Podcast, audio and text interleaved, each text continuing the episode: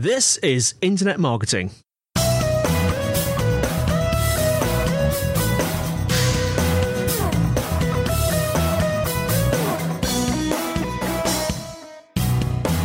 Brought to you by Site Visibility at sitevisibility.com. This is Internet Marketing. Now, before we start today, we have a request. If you are genuinely enjoying what we do here on the show, then please leave us a review on iTunes or your podcasting app because it really helps us to grow the podcast and ensures that we bring you great marketing tips and advice each week. Now, today I'm joined by Grant Leboff, speaker and CEO at Sticky Marketing. How are you doing, Grant? Yeah, thanks for having me on, Andy. Um, so you're up in sunny Watford, aren't you? The deep north. Yeah, absolutely. Yeah, the sun always shines in Watford. yeah, just just for our, our, non-UK listeners, Watford is just a bit north of London, so it's not really the deep north at all. Um, so uh, tell us all about yourself and Sticky Marketing and what you do there. Yeah, so Sticky Marketing is a strategic consultancy. So we work with businesses uh, to make their marketing effective. Most of it's uh, digital, but it's all about uh, understanding the new world of communications and making it work for business. Now, today's topic uh, is quite a, it's quite a broad topic, I think. One of the things I wanted to start off talking about was communications, Grant, and the way they've changed over the years and the way they, they change and what that means for business. Yeah, it's really important for people to understand strategically what has happened. So I always say to people, I can distill the communication revolution down for people, if you like, into uh, one sentence. And the sentence is simply this For the first time in history, everybody has a channel. Mm. You know, media companies always had channels. That's how we absorbed most of our, our information TV, radio, magazines, publishing, books, etc. But today, businesses have their own media channels. And of course, individuals have their own media channels too. And that changes literally all the rules of the game. Yeah, so of course social media has, has been around for a while now. That's that's really changed things, hasn't it? Yeah, absolutely. I mean, the the thing, the fundamentals is this: we live in a world now of abundance of information because essentially everybody's putting it out. Everybody's got their own media channel, and in a world of abundance of information, everything in life has a cause and effect. So, the direct effect, if you like, of living in a world of an abundance of information is we now live in a world of scarcity of attention. Mm. But that is massive for business because, of course, the one thing every single business needs to be successful is their customers and prospects' attention. What about moving on to lead generation? And I'm just wondering how that looks sort of in a digital world these days. Yes, so well, it, it, fundamentally changes how we generate leads because if you think about information distribution, almost all information was distributed uh, via media. So you got your news from the radio or TV. You would put on music, and it will be from records, uh, cassettes, CDs, but they would be put out by uh, record companies, media conglomerates. Your books were publishing companies. Mm. Today, the number one form of information distribution is peer to peer you know, if you think that Facebook is the number one news network on the planet today, but information is obviously someone has to publish it, someone has to put the story up on Facebook, but actually those stories spread not because one person on Facebook has a, a hundred million people in their audience, but because it's shared. So social sharing now becomes the currency of uh, you know spreading information but that has means there's a fundamental difference because in the old days what people would do in marketing is sell to the customer but what people have to understand today is your customer is actually your channel because they are your best channel to market. It's the peer to peer sharing. What about the models that are in use today? I'm just wondering what the uh, sort of if there's any sort of trends recently in in the way people are sort of uh, you know doing lead generation. Well, yeah. So if you think about it, if you take the traditional purchase funnel, which everybody knows, it's like the the cone shape, isn't it? Mm. Where you shout very loudly at the top at your prospects and customers, and then you hope to get a little bit of response. And out that bottom, that very small base, you'll get a few uh, customers. And as long as everything that comes out the bottom pays for all the activity through that funnel, most people pat themselves on the back and say, "Yeah, that that worked. We got an ROI on our marketing." Mm. The, the problem with that model is twofold. First of all, all the information dissemination comes from the company putting it out. So, in other words, you would do a direct mail of 10,000 mailers, and that would be the top of your funnel, wouldn't it? Mm. But if your information now is distributed via the channel, via customers, via social sharing. That just doesn't fit into that model at all. So that model almost becomes obsolete.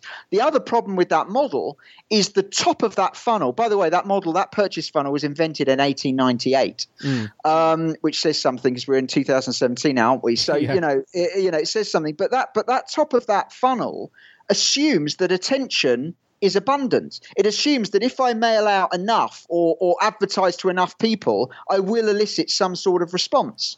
But of course, in a world today uh, where attention is scarce, and I'm sure many of your listeners will know this, they've done the direct mail of 10,000, they've done the big advertising, and they didn't get any response whatsoever, or so little they couldn't make it pay. So we need a different model today mm. um, because that model just doesn't reflect the way information is consumed or distributed you know, in a digital world. Yeah, I mean, you mentioned uh, the sort of the attention of people, which is. Would you say it's becoming increasingly difficult to get? I know that it sort of ramped up quite rapidly, didn't it? Sort of a few years ago. Yes. Would you say it's leveled out, or do you think it's just continually getting worse? Well, I think in many ways it will continually get worse because it's a direct effect of an abundance of information and channels in which to access it. So, of course, today we are so bombarded with information that, you know, it is very, very difficult to get someone's attention and then obviously retain it as well. Mm. And that means that people really have to understand their information architecture. And I'll explain that. I mean, everybody knows what that is without realizing often, but let me explain simple information architecture. This is something that no listener has ever done, ever, right? Mm. You never pick up a newspaper and read the body copy before you read the headline. Mm. It's just not how you work. You read the headline, and if the headline grabs you, you will then go to the body copy. And you know, with the way a newspaper is written, at any paragraph you can stop reading, and the story makes sense thus far. Yes, if that that's that's how it's written. Yeah, that's exactly the same. People have to think about their information architecture online. So whether it's social media, whether it's their website, whether it's their blog, you need a killer headline which might persuade someone to read an opening paragraph or watch a 20 second teaser video. Mm which might encourage someone to download something else, which means eventually they might want to meet you face to face, download a white paper, read something extensively that you've written. But unless you understand that customer journey and the way that information architecture works, so in, in other words, you kind of win attention very slowly over time. Mm. Um, and of course, a lot of people miss that. So you go on someone's homepage, and the first offer is downloading a white paper of 3,000 words. Well, it's like that's asking me to read the body copy without a headline. You know, no one's mm. going to do it.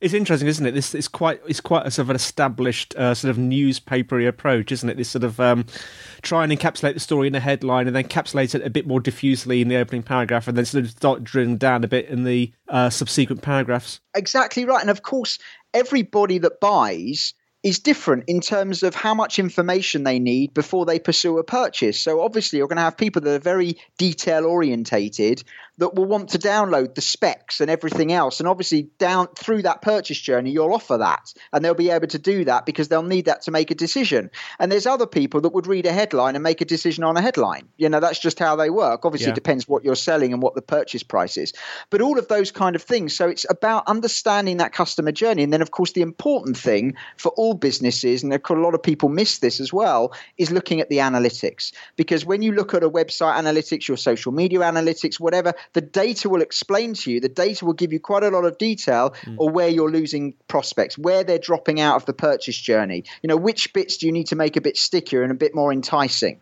So, you know, you're iterating all the time to improve those processes. Do you think analytics is increasing in importance as, as attention becomes a, a sort of a, a rarer resource these days? Yes, because I think that relevance to your customer becomes ever more imperative in order to get and keep that attention. And the analytics will tell you what's resonating and what's relevant and what isn't. I think one of the challenges people have with analytics, though, and I do understand this, is that it can be almost overwhelming because you know you could you could you know suffocate in a sea of data if you wanted to. Yeah, yeah. Uh, so I think it's a question of knowing what to measure and what not to measure and what's important for your business, for the drivers of your business, but then really paying attention to that data. And I think sometimes what happens is a bit of paralysis. People are so swamped with data, they end up looking at none of it. which, Yes. which is a bad idea. Yes, the analysis of, or the paralysis of analysis, isn't it? Yeah, exactly. So, so there's so much here. I don't even know where to start. And then I don't do anything, and of course that that's that's a bad idea. Now, you alluded to this earlier about uh, sort of obviously sort of uh, lead generation and making contact with people and getting interest. Um, customer engagement, which is the sort of next phase. What does it mean these days in the digital marketing world? Well, that's really interesting. It's very, very important actually for lead generation. So let's explore that. You know, I, I read marketing magazines sometimes, and there, uh, I, there was one particular magazine I won't name did an eight-page supplement on what customer engagement is, and mm. after the eight pages, you were none the wiser. Yes. And I just, I just don't understand. So, so let's let's be very simple about this. Why is it before you got married, traditionally you got engaged? Why is it if you lock a public toilet in many many countries in the world, on the other side of the door it will say engaged? Mm. Because essentially, engaged means busy, taken, or occupied. So what you're asking yourself is it's all about mindshare. What we're saying is is how often are our prospects or our customers busy, taken, or occupied with us? And then you have to have a sensible measure for that. So let me just give you a couple of examples just so that makes sense to people listening. Mm. If you're a supermarket in the UK, you might decide to measure engagement on a weekly basis. But on the basis that over 80% of the UK population, in terms of households, go supermarket shopping a minimum of once a week, measuring weekly engagement would not be ridiculous. Because, to be honest, if someone hasn't engaged with your business over a two or three week period, there's only a few conclusions you could come to. They've gone somewhere else, they've gone away on holiday, or they're dead. I mean, there Yeah. aren't that many conclusions you could come to. Whereas if you're a corporate law firm, let's say, you know, measuring engagement on a weekly basis is probably ridiculous because you wouldn't expect even your best customers to necessarily engage with you every single week. So you might want to be measuring engagement on a monthly basis or a six weekly basis. And what you're saying is, or even a even a quarterly basis. But what you'd be saying is, how often are our customers busy with us? Do they if they retweet something, if they watch something, if they read an article, and of course anything that's clickable online is measurable, so you know who's doing what. Hmm. And that's really what we mean by engagement. And it's really people important that people understand that and then they start to measure that in a real and tangible way. Mm. I suppose it's it hooks quite sort of heavily into the sort of content creation side of it as well. It's knowing the sort of what to what to aim for, I suppose, what sort of information to give people to get that engagement good, doesn't it?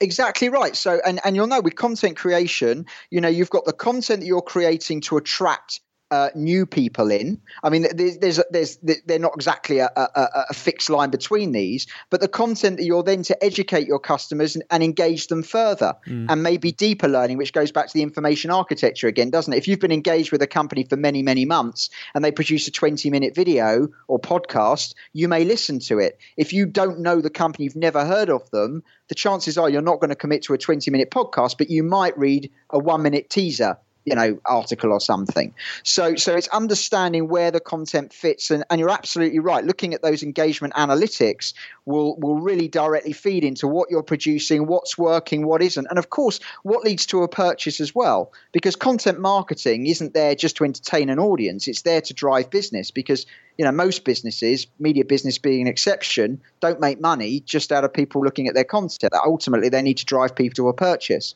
so there has to be a commercial element to this and that data and those analytics are very important in that Now, in today's day and age, there's so many different platforms you can use. There's, there's so many ways that we can market online. I was just wondering about cutting through the noise, Grant, and sort of knowing where to start. What are your thoughts on that? Yeah, so there are two. It's, it's, it's a great question. It's it's something that people often ask, and there are two uh, very specific areas I, I'd look at with that.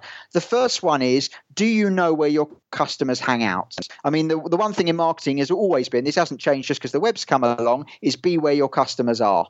So, of course, there are a plethora of platforms. There are a multitude of places you could be, and, and none of us have the resources really to be in all of those places. So, the thing is, do I know where my customers hang out? For example, if you use a social CRM platform, you can use the email addresses of your current market to understand which of the social media platforms that are important to them. And if you can see, oh, 70% of my marketplace is using Facebook and Twitter, for hmm. argument's sake, hmm. then you want to be on Facebook and Twitter, and perhaps Snapchat's not so important for you.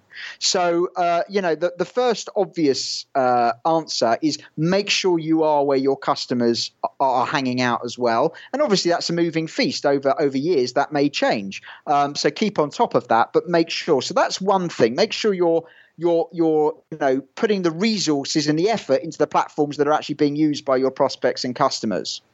Um, but there is one other point that I would make to this, which I think is fundamental and people often miss. Mm. Essentially, what you're doing in marketing today, because if we go right back to the beginning of this of this chat, um, you're, you, today you own a media channel, and you know marketing used to be the art uh, people may not have thought about it like this, but it was. Marketing used to be the art of interrupting someone else's audience. Yeah. If you think about it. Yeah. You put an advert in a newspaper because you believed your audience were reading it, or in a magazine, or whatever else.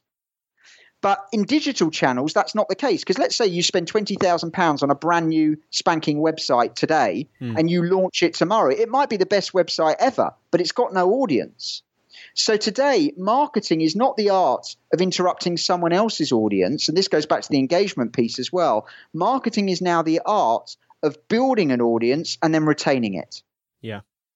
And therefore, in terms of cutting through the noise, think about this. I want to build an audience. It could be of operations directors, it could be of senior partners at law firms, it could be of, you know, uh, house husbands and housewives. It doesn't matter what it is, but you've got an audience that you want to build. So the answer, the question you want to ask yourself is who already has the eyeballs of that audience? Who already has the attention of that audience? And how can I work with them or leverage them to capture some of that audience? Mm. So, can I interview them? Could I do a webinar with them? Could I do a joint blog with them? How could I work with those people? There won't be one, there'll be lots at all those companies. And, you know, so Isaac Newton called it standing on the shoulders of giants. Yeah. Essentially, if I can work with someone who's already got an audience, firstly, I get credibility. And second of all, I'll get some of the eyeballs or ears of that particular audience. And from a standing start, when you've got nothing, that is the quickest way to build audience uh, in a digital environment.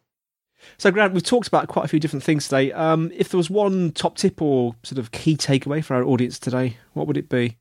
Yeah, so one key takeaway. So um, it's something I quoted in a, in a previous book of mine, but uh, everybody will know J- JFK gave one of the most um, famous inauguration addresses of any president of the United States of America. And during that address, he very famously said, Ask not what your country can do for you, but what you can do for your country. Mm. If I'm allowed to borrow his quote, I would say, if you want to be really successful at marketing today, your starting point should be this don't ask what your marketing can do for you you know the amount of leads it can bring and all of those different things ask what your marketing can do for your customer if you can create marketing that creates v- amazing value for the customer, then you're onto something. Then you can engage, you can win audience, you can build audience, you'll get people to share. All some of the other things we spoke about dovetails out of that. Well, Grant, thank you so much. How can our listeners find out more about you and sticky marketing, and also uh, tell us about your book? Yeah, so digital selling is is the latest book. Uh, of course, it's available at all good bookshops and uh, Amazon and all the rest of it. It's really telling people about how to use the web and social media effectively to generate leads and sell more. That's that's the purpose of the book. In terms of me, the best way of finding me is literally to go to stickymarketing.com. That's stickymarketing.com. And there are loads of videos and resources and all sorts of things that people are, are free to use. And Grant's giving away uh, three copies of his book, Digital Selling How to Use Social Media and the Web to Generate Leads and Sell More. If you go along to sitevisibility.co.uk forward slash Grant, G R A N T, and fill in any details, you get a chance to win a copy there. So that's fantastic. Thanks for that, Grant. And thanks to our listeners for listening. The show notes are in the usual place, sitevisibility.com forward slash IM podcast. If you're enjoying the show, uh, leave a review, as I mentioned before. You know how to do that. Um, we're always looking for questions and suggestions. So the email is podcast at sitevisibility.com. You can tweet us at sitevisibility. Uh, if you want to connect with me personally, I'm Dr. Pod, D O C T O R P O D, on Twitter and LinkedIn. Uh, what else have I got to say? Oh, yes. Don't forget, you can have a conversation with us on the Site Visibility group on LinkedIn. I think that's almost all. Just a reminder again uh, a chance to win a free book. Uh, that's Digital Selling How to Use Social Media and the Web to Generate Leads and Sell More. That's at sitevisibility.co.uk slash Grant. Well, thanks everyone. So that's all from me, Andy, and that's all from Grant. Thank you. And we'll see you next time on Internet Marketing.